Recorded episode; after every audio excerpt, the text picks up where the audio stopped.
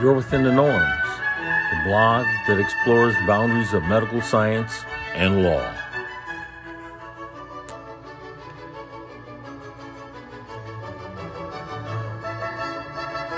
Reported by youarewithinthenorms.com.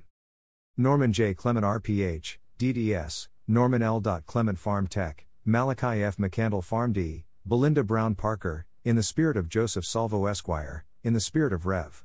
C.T. Vivian, Jelani Zimbabwe Clement, B.S., M.B.A., Willie Gignard B.S., Joseph Webster M.D., M.B.A., Beverly C. Prince M.D., Fax, Leroy Baylor, J.K. Joshi M.D., M.B.A., Adrienne Edmondson, Esther Hyatt Ph.D., Walter L. Smith B.S., in the spirit of Brom Fisher Esquire, Michelle Alexander M.D., Cud Joe Wilding B.S., Martin Jew, B.S., RPH, in the spirit of Deborah Lynn Shepard, Barris E. Muchett, Strategic Advisors.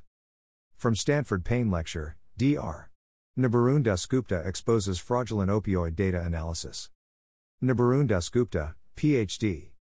Subtle choices have big consequences https colon slash slash stanford.zoom.a slash rec slash play slash uf vrqzn 1 ok ldmbbfxq4 w2 noifkijm 6 by 12 dvxiv ta 8 vqtvfkpflljlg a7 v0 pa 4 u underscore n dot qf6 ura 6 ingsa 1 t gfn Continue mode equals true and underscore x underscore zm underscore tate equals zzpdrb underscore jr7 uxlpmgfdtia dot 1671419755144.6 d20 d6 fb68 f8a8 d6 c914 f50684 a704 e and underscore x underscore zm underscore tate equals 667.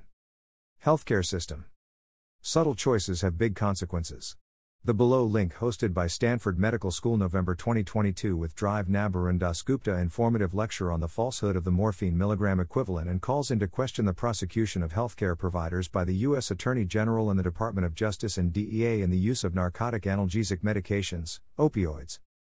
Https colon slash slash stanford.zoom.a slash rec slash play slash uf vrqzn 1 ok ldmbbfxq4 w2 noifkijm 6 by 12 dvxiv Ta 8 VQTVFKPFLLJLG, A7s V0 Pa 4 U underscore N dot QF6 URA 6 INXA 1 T, GFN? Continue mode equals true and underscore x underscore zm underscore tate equals zzpdrb underscore jr7 uxlpmgfdtia dot 1671419755144.6 d20 d6 fb68 f8a8 d6 c914 f50684 a704 e and underscore x underscore zm underscore tate equals 667. MME is not a standardized clinical metric. Important excerpts from lecture transcripts. Alright. Here are some results.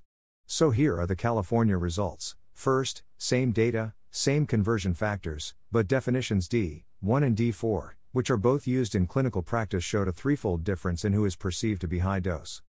Adding in the forward results, we see a similar story with D4 really identifying a lot more patients as high dose than the other definite other three definitions. At some point, I'm going to get tired of using the air quotes, but I hope I'm in a friendly audience that understands that.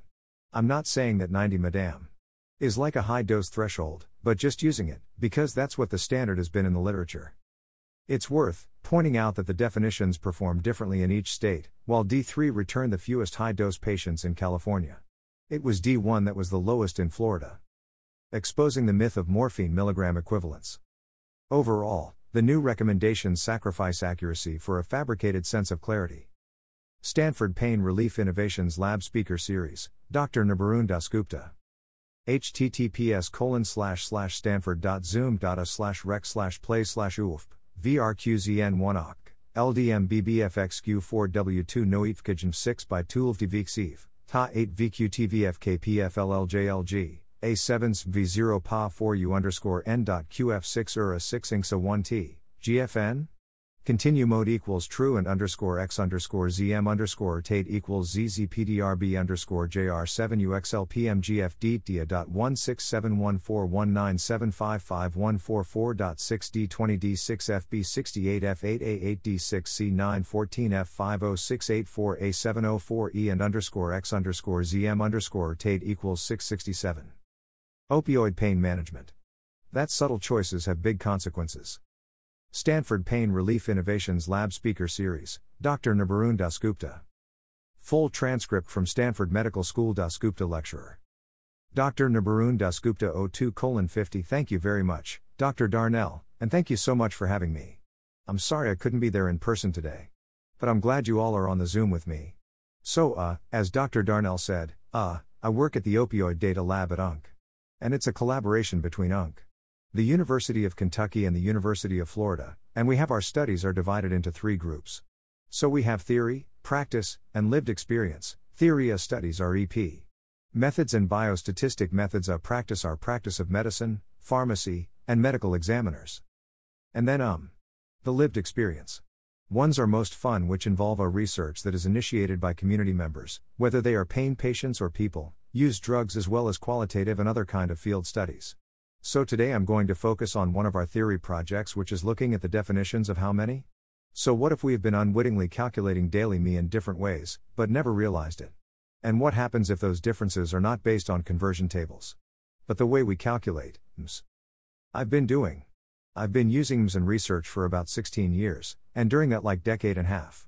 I've had a really hard time convincing colleagues that subtle choices have big consequences. So we initiated this research to set things straight today. I'm going to show you something that once you see it, you can never unsee it. Something that will fundamentally change how you view daily Madame. And the 90 Madame. Per day threshold. Ah, funding disclosures are here. Ah, no industry. Funding is probably the most important thing here. Ah, and this ah, this research was funded by FDA and the Department of Justice. Ah, but the views expressed are not necessarily theirs. Ah, the all the data that have that are being presented have been published. And so you can look up this paper. The DOI is there. Ah, we also have code, statistical code and software code equations. All of that to uh to really nerd out to when you feel like it. Ah, I want to point out, to begin with, that we think about Madame. Conversion tables is like these pharmacological truths, but in reality, the you know, there's a lot of people who've pointed out the difficulties in understanding Madame. And some of the myths around them, including the late Dr. Fuden. And uh, I think these are some of the better uh sources for this, so please go look them up. But the truth is is that enemies were devised like decades ago. Ah, ah. Out of a series of small randomized trials in a hospital setting where people were being converted from one opioid analogy to another. They were not. They were based on the outcomes and the conversion factors were not based on pharmacology, but they were based on analgesic effect. What has happened in the interceding few decades is that the same concept of, of, of what was causing equal analgesic effect has been adopted to also represent the toxicological phenomenon associated with larger doses of these medications, so that even though we think of them as pharmacological properties, they're not. They're based on pain. And so when we use them in studies of overdose mortality and other toxicology, there's a big assumption that's being made. That's all not always made public, and I'm guilty of using them in those studies as well, and I will fully cop to that, and show you more about that in just a moment. Alright. The purpose of this presentation today is to show you something new. We reveal that there are even more. Ah. Influential is Shilley version factors. The problem is that there are actually four different ways to calculate enemy per day. But these differences have been entirely overlooked in the scientific literature. A solution we offer is a clearer understanding of how to calculate daily Madame. And how to choose between the definitions. Daily. Madame. Has been enshrined to law in at least 14 states, which makes the assumption that daily Madame. Is a standardized clinical metric. But Madame.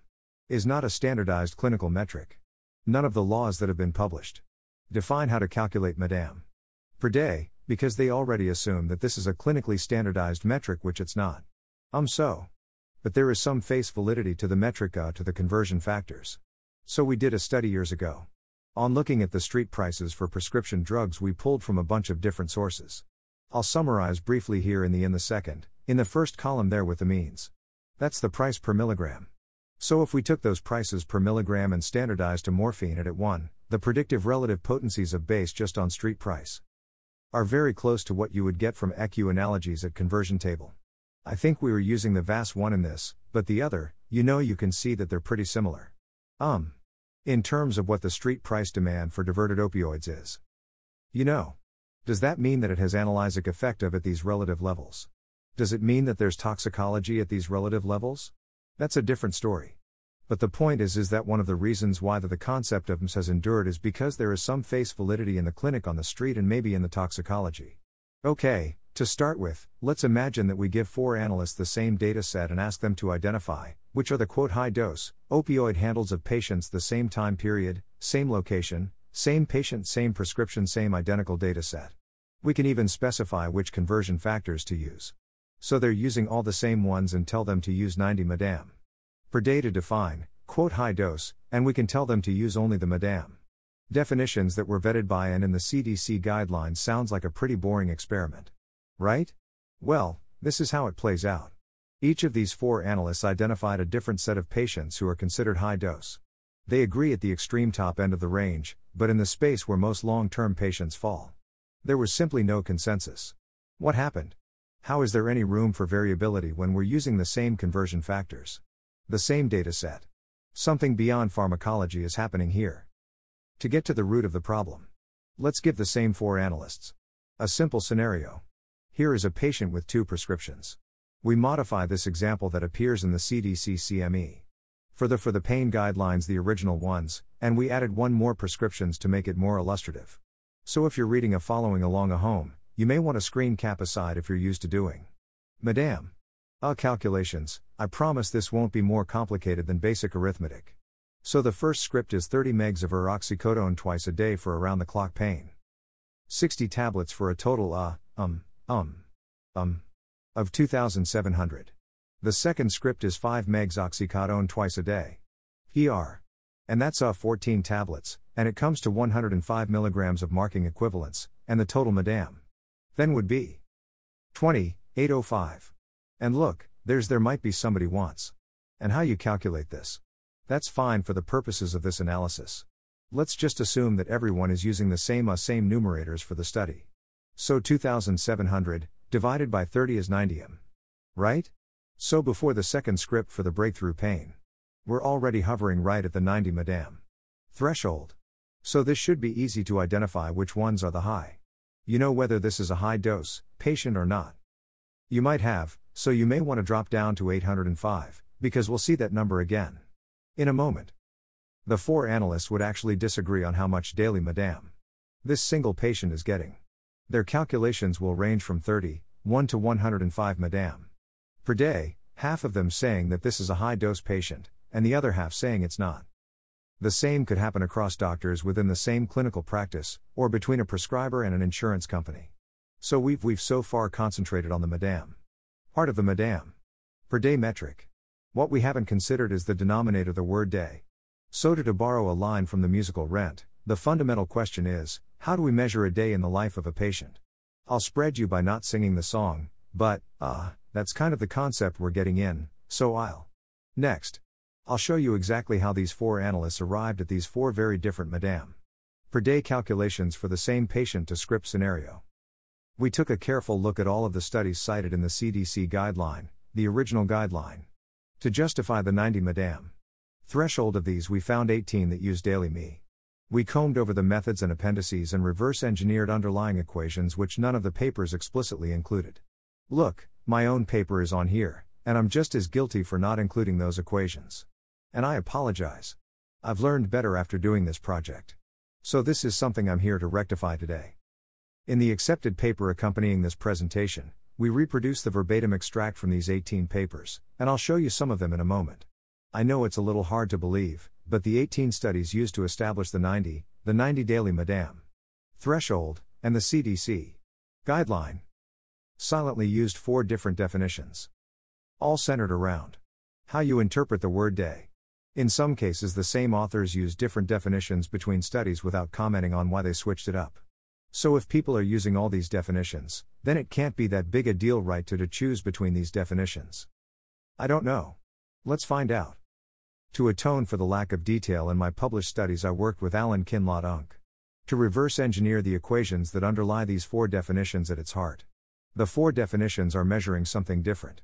What we are building to is that 90 Madame is not a standardized clinical metric. We face this challenge in other parts of medicine like prostate specific antigen tests and BMI, but we haven't noticed it in pain medicine in the same way. Next, I'm going to show you some equations, but if you don't speak scientific, nerd like, I do just focus on the numbers. This slide is here for completeness. We've heard lots of amazing discussions in the pain medicine field about the pharmacology of opioids. But that's something that most patients and even most doctors don't feel comfortable challenging as because they're kind of held up to be these fundamental molecular truths. In contrast, what I'm about to show you is nothing more basic more than is nothing more than basic arithmetic. You can do this at home. Okay? So I'm going to briskly show you how the four equations apply to that two prescription scenario you saw earlier. MIT. CTL, and the first definition we call total day supply. In this definition, the numerator is still to 805 to 805 m. That you saw earlier. The denominator is 37 days, adding up to the day supply for the two prescriptions 30 days and 7 days.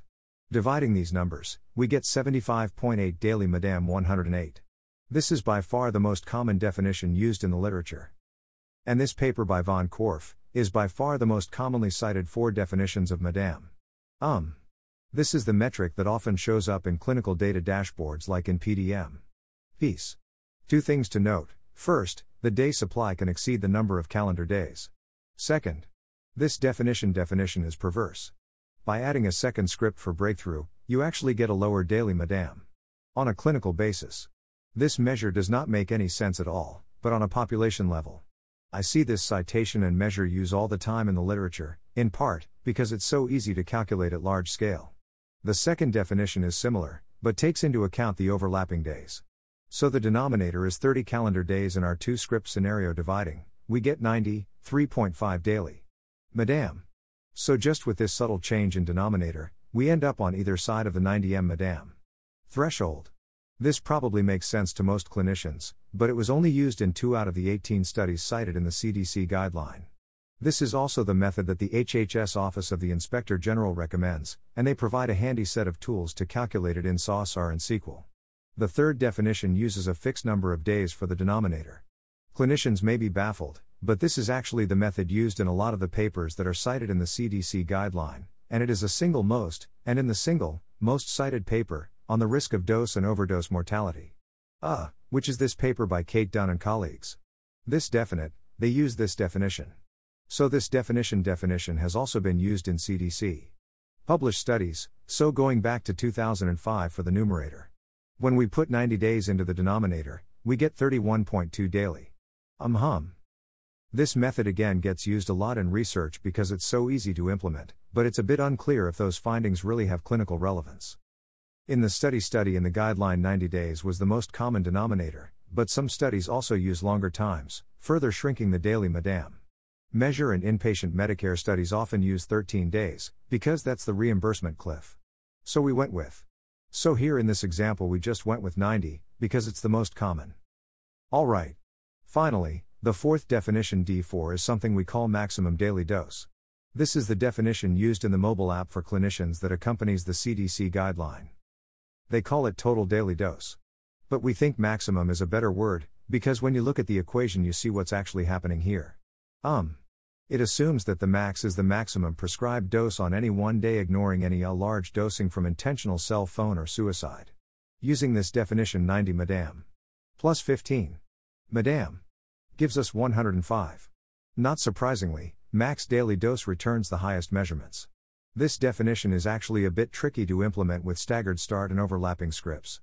But we've shared our code to help you a kind of work through those. If you're interested in this particular definition, it's worth noting that this definition is different from the one suggested by the HHS Office of the Inspector General. So we have two federal agencies telling us to calculate the same metric in different ways again. Um, Madame, is not a standardized clinical metric. One of the analysts on our team, Yeninga, works with software engineers who process PDMP data and other large databases. She's been frustrated that most software vendors won't even give you enough detail to know how the Madame per day was calculated, let alone explain in terms that clinical decision makers can actually use. This is a real world practical problem that impacts clinical decision making and clinical support tools, including in PDMPS. Okay, so we've established that there are four ways to calculate daily. Madame. But hey, this is all just academic, right? How much relevance does this have in the real world? It's a fair question. So let me show you. We did a controlled experiment. Imagine we have two places, and we observe that one place has a higher rate of opioid prescribing than the other 8.7 versus 7.9 per 100 adults. This is exactly the setup that's used in a lot of policy and intervention, evaluation, and in epidemiology. For our purposes, the cause is less important. Let's just agree that a difference exists between these two places, and that we have a cause that we have a reason to measure it. Given the mild and balance of rates on this slide, we may want to know if there is a difference in the proportion of high dose unquote patients between these two locations. So we did a study comparing two locations like we would in a policy or intervention analysis. We conceptualize this as if they were four different papers, using the exact same data set, evaluating the same exact intervention or policy or clinical behavior. The key thing to remember here is that the only source of variation, the only source comes from the four definitions, and in particular, how the denominator for daily madam is used. Here are the methods we use outpatient dispensing data from PDMPS in California and Florida. We chose a short three month period to avoid secular time trans and seasonality. We define high dose as greater than 90 m, because that's what is in the guidelines, and it's not some. It's not a number that we are going to be obsessing about, uh, in our clinical practice, or in our regular day to day science. But this is the kind of threshold that's in the literature, and we wanted to make an example out of. Um. So we define the doses as 90. A high high dose quote unquote is 90 m, and we looked only at the solid oral and transdermal opioids. A patches should have been mentioned on the on the previous slide, too. Um, and so we use the CDC conversion tables for equality as a potency. The equations allow you to substitute other potency factors, but we held them constant here because we were focused on the denominator of the word day. For the statistical analysis, we did three main things. First, we compared the percent of high dose patients between Florida and California, bearing only the daily madam. Second, we quantified the milligram difference in average opioid dose per day, again varying only the daily madam. Third, we conducted a meta analysis, seeing if four different studies using the same data set, the same conversions, factors would have statistically agreed with each other. This method is used a lot in observational studies and clinical trials to evaluate if a set of studies can be, or even comparable, and if they can be combined for a meta analysis, and if they're measuring the same thing. Alright. So for the sample size, we have about 9 and 1 over 2 million prescriptions representing about 4 million patients. The numbers you saw earlier were real. Here's the three month dispensing rates in Florida and California for the third quarter of 2018. We chose these places because these are two of the three most populous states in the country, and I'll show you some preliminary data from Texas as well. Alright. Here are some results. So here are the California results. First, same data, same conversion factors, but definitions D, 1 and D4, which are both used in clinical practice, showed a threefold difference in who is perceived to be high dose. Adding in the forward results, we see a similar story with D4 really identifying a lot more patients as high dose than the other definite other three definitions. At some point, I'm going to get tired of using the air quotes, but I hope I'm in a friendly audience that understands that. I'm not saying that 90 madam is like a high dose threshold, but just using it, because that's what the standard has been in the literature. It's worth pointing out that the definitions perform differently in each state, while D3 returned the fewest high dose patients in California. It was D1 that was the lowest in Florida. We also have primary data from the Texas PDMP. For the first quarter of 2020. At the outside of the pandemic uh, of the COVID pandemic, you see a similar pattern across the four definitions, but the overall overall proportions are lower. This could be due to time trends, but also that Texas tends to prefer your hydrocodone way more than most other states. The takeaway across the three largest states in the country. The definitions disagree, whether hundreds of thousands of patients should be classified as high dose or not. Taking the same data. If we were doing a policy or intervention analysis comparing the two places, Florida and Texas. I'm sorry, Florida and California. Four studies on the same data set wouldn't even come close to agreeing with each other. Was there 30, 9% more high dose patients in Florida? Or was it 80? 4? Those are big, big differences in terms of policy implementation. In fact, the heterogeneity from definition alone is so high that we wouldn't be able to combine these into a summary measure for a meta analysis. This really calls into question a lot of how Madam is used in the scientific literature. So instead of percents, we may want to know how much higher doses were given, how much higher doses were in one place versus the other. The four definitions don't even agree. If the average or only pain patient is getting a high dose, so you can see that, based on just the definition, the average dose will bounce higher and lower than this artificial 90 madam per day threshold. So let's look at this a little bit more closely. On a technical level, we're still comparing a milligram difference between Florida and California. The vertical axis is average MADAM per day. Each blue bar is a different definition. The way to read this chart is at the bottom of the bars, California, and the top of the bars. Florida is always higher. The height of the bar is how different the states are in terms of the milligrams of morphine equivalents, using maximum daily dose D4. You get a really big difference. But these numbers are all over the place. Ready? It gets worse. The means were highly, right skewed, meaning ultra high dose outliers were driving the averages to be unnaturally high in these situations. We turn to the medians in orange to do studies more accurately. Here's where things get even more interesting. D4, which exaggerated the differences between states using the arithmetic average, returns much less variation between states with the median D3 median shows the least difference at 0.9 mg. The message here is that subtle choices have major consequences for policy and intervention interpretation. Which one of these is correct, I honestly don't know. It depends on the research question. I guess it's not as simple as choosing something in the middle, though that's our natural cognitive tendency. Each bar on this plot could legitimately have been justified in an observational study and glossed over in the method. Section. It's a mess, while they all point to doses being higher in Florida, they really call into question what is being measured. In policy and intervention studies, even small effects with large data sets can carry a lot of inferential validity because of p values. My recommendation is to let go of the 90m, a threshold and odds ratio in these types of studies, and instead treat MADAM as continuous, and use multiple metrics, median and mean at the very least. Please, please, please state the equation or definition you're using. Because otherwise, I can't interpret any of the papers that fail to put those in. And if you look at the all, all the dozens of papers that are published every week, using MADAM per day as a metric, you'll find nearly none of them reference with adequate detail which of the definitions were used and which equations would be relevant. So, how do these definitions impact our interpretation? While using D3 and medians? You could conclude that there are a lot more high dose patients in Florida, but they're only getting a milligram more, or you could conclude that there are definitely more high dose patients in Florida. But on average, they're getting a lot more 13 milligrams per person. So if you're evaluating an intervention or policy, these subtle choices have huge consequences again, which of these is correct is not clear. But we do know that what I both kind of describe which one of these definitions, I think is better for the research setting at least one. When you break this analysis out by ear and or opioids, you see a lot of heterogeneity so much so that a meta analysis would conclude that these studies were so heterogeneous that you couldn't combine them to summarize in a meta analysis, summary statistic. The other incredible thing is patient selection. In pharma sponsored observational studies, you sometimes look at people who are getting ER who are only getting ER opioids to make the cleanest possible comparisons without confounding from additional ER opioids. If we did the study on ER only patients, we would actually conclude that California had higher opioid doses. Again, subtle choices, major consequences. And this is why I love epidemiology. Because devil is really in all these details. So, despite variation in the underlying definition, the studies cited in the CDC guideline consistently found an increased risk of fatal overdose above 90 madam per day. The simplest explanation is that this observation is the artifact of turning a continuous metric into one that is categorical. All except for two of the studies categorized Madam.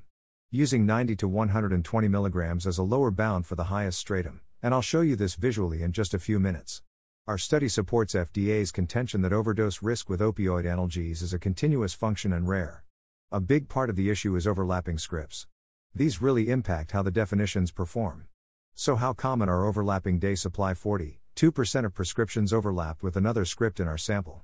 It affected one out of every four patients, including most long term opioid patients. Let me address the epidemiologists and methods folks in their audience for a second. Here, on the technical. On this technical level, it may seem that, choosing one definition and applying it over time would be less worrisome, right? In most other countries. This is true, however, when you look at the equations carefully, two specific time trans scenarios emerge as problematic in the United States. First, if overlapping scripts decrease over time, choosing definition. One total day supply will attenuate the intervention effects compared to definition 2, which is on therapy days. So they will. They will attenuate the effects differentially at earlier time points. Second, if ER and ER opioid dispensing don't both decline at the same rate over time. So it's the assumption of non parallel linearity. The same thing will happen. Both of these prescribing trends happened in the US. Over the last decade, seeing faster declines in ER versus IR opioids. So we're doing simulation studies to quantify this. but in preliminary work, the amount of discrepancy that you would get by using the same, you know, by saying, like, okay, I can just going to use one definition over time in the United States over the last um 10, 15 years would lead to an artificial 33% discrepancy. I'm happy to go into more details about the longitudinal aspect of this. But, uh, those are some of the kind of brought up points for epidemiologists trying to operationalize these definitions. We also explored what happens at the threshold boundary, comparing 90.0 versus 90.9. So, like, where precisely do you draw the line for a high dose? Published studies often don't make clear whether they're 90 madam. Threshold is 90 or 90.9. These are like small methods, details that get left out of papers, but we really should be paying attention to them. If you shift the high dose threshold from 90.9 down to 90, you increase the number of high dose patients by 15. That means there are a lot of patients who are being held at this artificial threshold. MIT CTL. And despite the definitions not being clinically standardized, I found that to be astounding that um that this is happening right at that threshold, and even a small difference in where you round and how you round can have a 15% difference on whether you consider a patient to be high dose or not. 100. June and analysts on our team thought this was unexpectedly, unexpectedly huge, too, and I agree, he points out, that these little changes in studies can lead to a lot of misclassification. So we quantified the extent of that misclassification. Think of this like a doctor and an insurance company said, setting the threshold on either side the boundary, either 90.0 or 90.9. So within rounding error, right. Using definition, 1. The insurance company and the physician would disagree 1 out of 56 patients, whether the beneficiary was a high dose patient or not. With definition in 4, it'd be 1 out of 30. It's worth noting that definition 3 is the most robust to this kind of discrepancy. Florida using definition 1, 18 out of every 1,000 opioid patients are getting exactly 90 madam per day. And using definition for 30, 4 out of every 1,000 opioid patients are getting exactly an ID at A per day. So which? So? Here's some all you can prescribe, not to decide. Ah, uh, and we do not consider other sources, whether pharmaceutical or unregulated opioids, we do not try to differentiate cancer from non cancer, pain um, and we do not consider a typical mu opioid receptor agonism for respiratory depression, such as tapentadol or buprenorphine. And we do not consider pharmacist based variations in day supply calculations, which is part of some other research studies we are doing. And finally, we did not consider any social and structural determinants that would change on the Madame calculations. But at the end of the day, what we're really trying to do is figure out what the definitional aspect and how the word day is operationalized in Madame per day. Unknown speaker 33 colon 26. So, which definition should we use? Dr. Nabarun Dasgupta 33 colon 29 um else?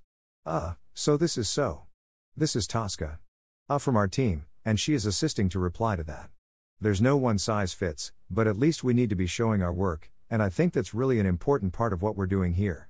Ah, we've heard lots of reasons for clinical caution for using MSS. So, in terms of research, studies, and policy and evaluation intervention, here's kind of the big. Here's kind of the, the where the rubber meets the road. I don't think D1 should be used, period. It's not a real representation of calendar time. D2 is the version that I use, D3 is the most robust to misclassification. So if you have messy data, this one might be attractive. D4 could be useful, maybe, in short term toxicity studies in opioid naive patients without risk of suicide, but definitely, should not be used for long term situations. The inaccuracy built inherent in that definition grows with time, and as you can into it, from staring at these equations long enough. But candidly, if a paper doesn't sufficiently define how they calculate a daily madam, I just don't read it anymore. I just can't make sense of it after having seen how much variation comes just from the definitions. So here's a here's the fundamental here's another fundamental question, right? Why do the studies that have been published consistently show increased risk at higher than 90 madam per day? I think we can take a lesson here from BMI body mass index.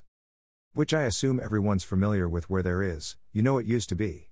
There were kind of three classes or four classes underway normal, overweight, and obese, and as the population has grown older and larger, now we have all these other of these categories. So this is kind of the distribution. I think these day are actually from Australia. But distribution looks similar. I like the pretty colors. This, so I chose this one. Um. This is from a study that we did in North Carolina about a decade ago. But we're looking at the uh one year. Risk of overdose death among patients prescribed a opioid analgesics. The first, the top graph, is the absolute risk. So instance rate per per a 10,000 person years, and the bottom is the instant rate ratio up pinning it at the lowest uh, the lowest band of opioid prescribing. So, um, I hope you guys have seen that paper before, but the concept here is what I'm trying to get at get it is, if we did the same thing for BMI. We would treat this risk scale right. This like this. This the dose dependent, overdose risk as a continuous function. We would, we could theoretically categorize it at different cut points. But we would definitely not be treating everybody as underweight or not underweight that gives you. That's kind of nonsensical when you look at continuous data. So, this is the same graph kind of with those color bands, and what most of the studies that have been published to date, showing a 90 90 madam. Inflection point for up for overdose risk with prescription by due by prescription. Opioid dose have done at the top the way that it looks like on the top that use 90 as a cut point, and then put everything else above that in one bucket. But we know that there are a lot of patients who are Getting all you know, doses that are above 100, and the risk is not linear, and so, instead of treating this as a can as a dichotomous, high, low, or even like slower gradations below 90, I think we should be taking a much more nuanced approach, and looking at risk over a spectrum of actual uh, clinical, clinically relevant dosing. On top of that, kind of going back into the studies that have shown a relationship between opioid prescribing and overdose mortality. There's two specific assumptions that have gone silently unaddressed. Under address, unaddressed. Um, and these this is the subject of a newspaper that we have coming out in the next couple of months.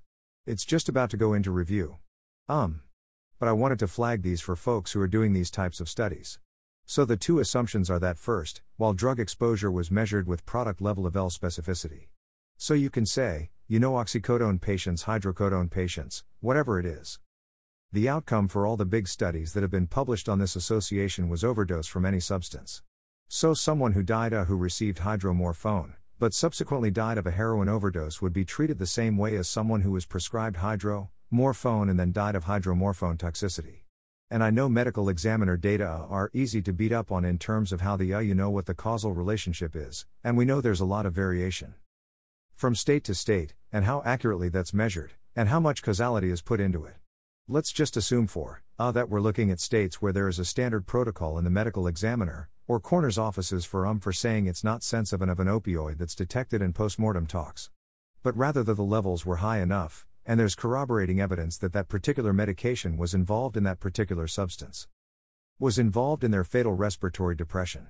The second assumption that we don't talk about is that the time between dispensed exposure and fatal overdose are generally treated as uninformative with the common assumption that once exposed, always exposed to the analgesic. So, this is kind of taking an intention intention to treat a approach which we do often in safety studies. But that time period, there's a lot of other things that could be happening. Doses could be fluctuating. Um, so it's and people could be coming off that medication. So, I think these are like two really important assumptions that a lot of the studies, almost all the studies to date, have made. But we haven't made these explicitly clear. So, this is where we're going. Um, we're this is where we're headed with our next uh, set of research, which will be which I'll be able to present on very soon. Once that paper gets published or reviewed. The fundamental thing that you need to understand here, from what I'm saying, is that these two assumptions conflate distinct causal pathways that are separated in time. And by this, I'm talking about four possible causal pathways, and I'm generalizing here. But this is kind of where we think you know the pathways, we think, where a medical opioid exposure may subsequently be associated with overdose overdose deaths, and this is again not a high um. It's not a high frequency event. In our studies, in North Carolina, we found the rate the one year of, of overdose among paying patients to be like 0.0. Sorry, 0.02. So this is a very, these are very rare events. But this is an important question that a lot of people are trying to study. So we're trying to make this make the assumptions more clear, so that we can have better data. So I think there are, and feel free to disagree with this. But there are four generally general causal pathways, and the reason we break these out is because the kind of statistical methods you need as an EP study designs you would use to measure each of these causal causal pathways is different. But this is something we don't really take in where this the published studies have really not taken into account, so there could be patient behavior taking more than prescribed. Ah, and a subset of that could be a people who had a previous history of substance use disorders, or PACE placed on opioid analgesic therapy with limited guardrails and end up having trouble with those medications. There's also prescriber behavior medication errors, too high starting doses for opioid naive patients' medication interactions, and those are a lot of the things that are controllable within a medical system. 3. There's also this popular concept of iatrogenic exposure. Whether this is real or not. Um, that that patients get predisposed to opioid disuse disorders from getting prescribed a medication, and then eventually overdose, either from leftover diverted or illicitly manufactured opioids. And then the fourth possible causal pathways, abrupt disc discontinuation, where patients on long term opioid therapy have their doses abruptly reduced or terminated, resulting in either suicide, because their pain is inadequately managed, or are having to supplement from getting opioids on the street. So when we combine these all these causal pathways and try to create like a omnibus um on the bus. You know, association between prescribed dose and overdose death. We're actually having a lot of heterogeneity, heterogeneity in what we're actually measuring, and what the research question is. Um. So again, we will come back. I will hopefully, in a future seminar, be able to give you the results from this. But the short of it is that these are things that we should be considering. So, going back to the definitions. What do doctors and patients think so, first of all? So here's an example of where policy matters when it comes to how you define Madame. Um.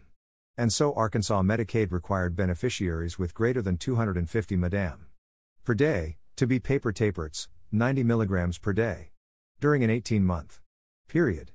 But we saw how D4 is not ideal for patients already on opioid therapy.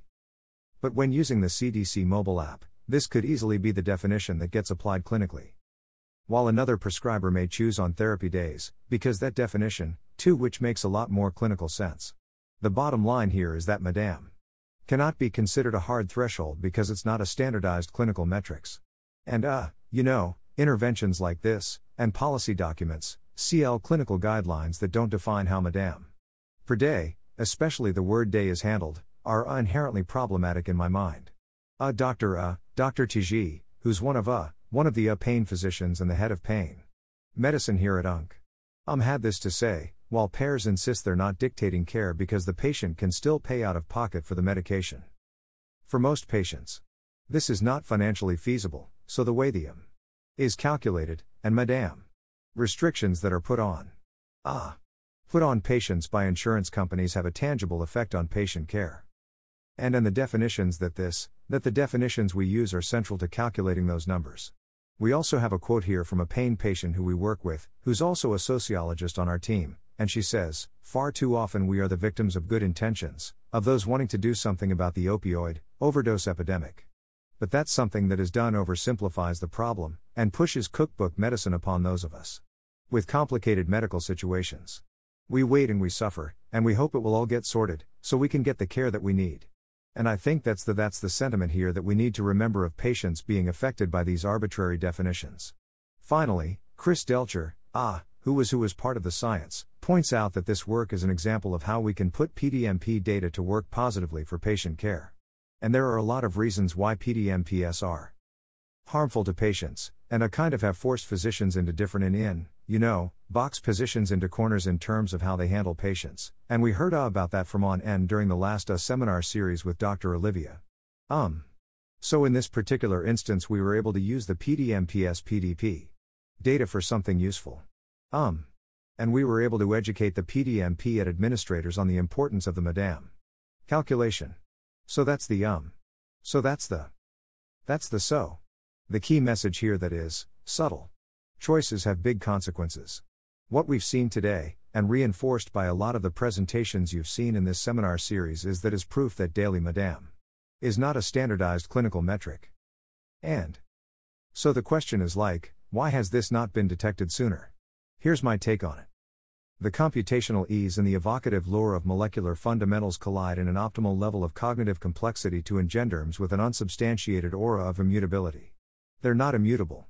These are not standardized clinical definitions. Thank you.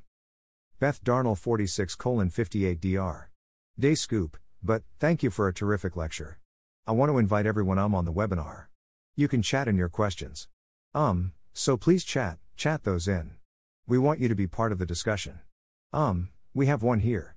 Um, would you comment on gabapentin? Combination concerns regarding overdose? Dr. Nabarun Dasgupta 47 22 Yes, so GABA pens and pregabalin are have been promoted as a way as an opioid sparing a option a, often given, like during surgery or right before surgery, and the hope that a people will need less opioid analgesics a post off. Ah. What we have found is that that does not change. Ah, that is not actually change. How much uh, pain really people get afterwards, and it's probably more of a marketing thing. Um, in terms of overdose risk. It's. I think it's hard to say. I don't see a lot of pharmacological mechanism that would lead to combined respiratory depression when it comes to uh, to gabapentin plus opioids. Um, but it does show up on toxicology. I don't think it's a major driver of overdose, even though it does show up. Beth Darnell 48 colon 17 terrific. Thank you. Uh, you know, I was so struck by how you were talking about how software vendors don't need to disclose how they're calculating. Um, me, I just love to hear more your thoughts on that. You, described a CDC mobile app. Is that true for the CDC mobile app as well? Dr. Nabarun Dasgupta 48 39 The C? Yeah, the CDC mobile app doesn't like doesn't break it out with enough detail, but we. We reverse engineered it. We figured it out. Um, there was like, there's like using kind of other CDC documents. Um, but yeah, none of the clinical tools actually get down to this level. What you would think is a fundamental thing, but it's just not something that has been. Beth Darnell 49 04 publicly disclosed in any of the clinical support tools that we looked at. Dr. Nabarun Dasgupta 49 21 Yeah, I agree. So, like the you know, it's like where we're often talking to CDER right? Which is the drug division, and then Commander H. Which is the deviation. Yeah, I think it's time for them to get it together and like, really understand. You know, I think that there's a great like regulatory framework for mobile apps. I think these should. These definition issues with Madame. Calculators really need to be. Beth Darnell 49 colon 44 uh, you know, really need to be looked at with a careful lens. Yeah, yeah, well stated um. Next question, Steve Arians, this all seems to ignore the elephant in the room. Pharmacogenomics, DNA testing. Dr. Nabarun Dasgupta 49 colon 59 Sure, I think you know, genomics and metabolism of opioids and of different kind of pain markers are really important for a clinical decision making. And uh, again, we're not we weren't. Looking at an outcome of pain or of overdose in this study, right? We were looking specifically at the way that we measure opioid madam. A daily madam.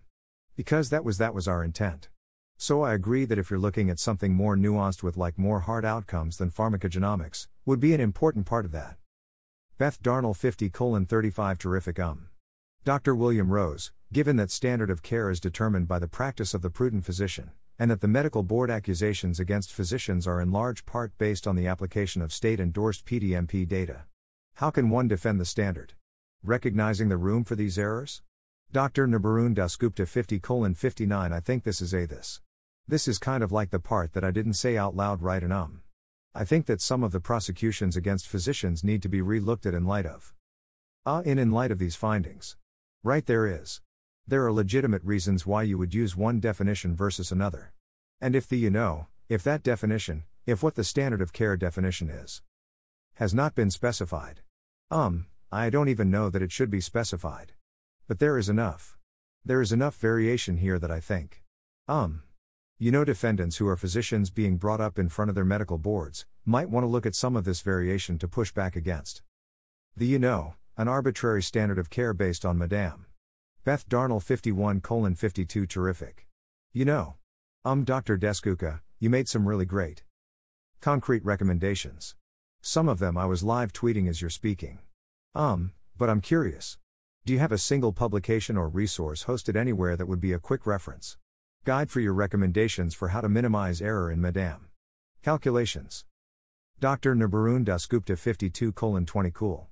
I probably should do that. But I think, as. I mean. Beth Darnell 52 26 for clinicians, or some or researchers write like maybe both. I was just like, because I'm thinking, gosh. You know, if if people just want to take away summary, because I think from your talk, what we what we can appreciate is like. Look, there's so much variability. How do we minimize that? And and what what do you recommend for clinicians? What do you recommend for researchers? But I mean you're the guy, so I'd love to have those resources. Dr. Nabarun Dasgupta 52 colon 54 I would say, go with definition, 2. I'll make it very simple, you know. Make it face valid right like don't. Make the number of days longer than the number of days in a month, and don't. Assume that patients are getting one script, you know, for an ear opioid and taking them over 90 days. I think that's kind of the bottom line. Um, I mean, There's there's a lot of nuance and epi studies that get that gets, you know. Swept under the rug, and there are a lot of, I will admit there's a lot of epidemiologists in my profession who don't pay attention to these details, either. But there are some of us who are interested in the best types of outcomes for for patients, and I think these are a part of being a conscientious and thoughtful scientist. Beth Darnell 53 colon 43. Thank you. Um, Roger Nags hopefully. I'm pronouncing your name right. Does the type of pain acute versus chronic pain make a difference? Dr. Nabarun Dasgupta 53 colon 53 It does. And if you look back at the meta analysis slide, um, that was where we broke it out by ER and IR opioids. We were trying to get at that indirectly, because we couldn't get acute versus chronic in the data sets we had. Um, but I think the more chronic pain patients you have in your for example, especially if you're in a practice setting where a people are allowed to get a IR opio as for breakthrough. More, there's overlapping scripts. Or if you're in a setting with where you're using multimodal, you know different different opioid molecules. At the same time. When you're over when you any time when you have overlapping scripts. What happens more in chronic pain than in acute pain? Beth Darnell 54 39 You will have the, the the definition choices will get magnified so uh, definitely more of a concern with the chronic pain. Perfect? Thank you. Well, we're just about it. Time. I want to thank you again. Dr. Nabarun Dasgupta for um a truly informative lecture giving a clinicians, researchers, policymakers a lot to think about. Thank you so much for your important work in this space. Um, I want to thank Ashley Gomez for both organizing and carefully curating our lecture series and making it easy for people to register to um join the lectures and have a good experience. Um. Ashley mentioned that after a today, within a couple of hours, those of you who want CME will receive an email with instructions for how to claim that CME. And up for the rest of you. Please. Join us in February for Dr. Mark McGovern and his lecture on implementation science, and we will be having a speaker in January. That will be TV. So please stay tuned, and we hope to see you on the next Stanford Pain Relief Innovations Lab Speaker Series webinar. Thank you, everyone, and happy Thanksgiving. The authors thank Bonnie P. McLean, MSc, of Data and Donuts for her graphical contributions. That subtle choices have major consequences. Donate legal defense. $10, $15, $20, $1.25, $1.50, $75, $175, $500. Or more to Cash App colon dollar doc norm. Zelle, 3,135,103,378. Or send. So, donate to the Pharmacist for Healthcare Legal Defense Fund. Simple arithmetic undermines Deputy Attorney General Opioid Task Force as a hoax perpetrated on the America healthcare system. Deputy USA Attorney General Kenneth Polite leads DOJ misguided campaign of junk opioid science. Neat, plausible, and generally wrong. A response to the CDC recommendations for chronic opioid use. For now, you are within. You are within thenorms.com, Wynton Marsalis Concerto for Trumpet and Two Oboes, 1984. The Norms. Low hanging fruit. Scott Thomas, Tape, Florida.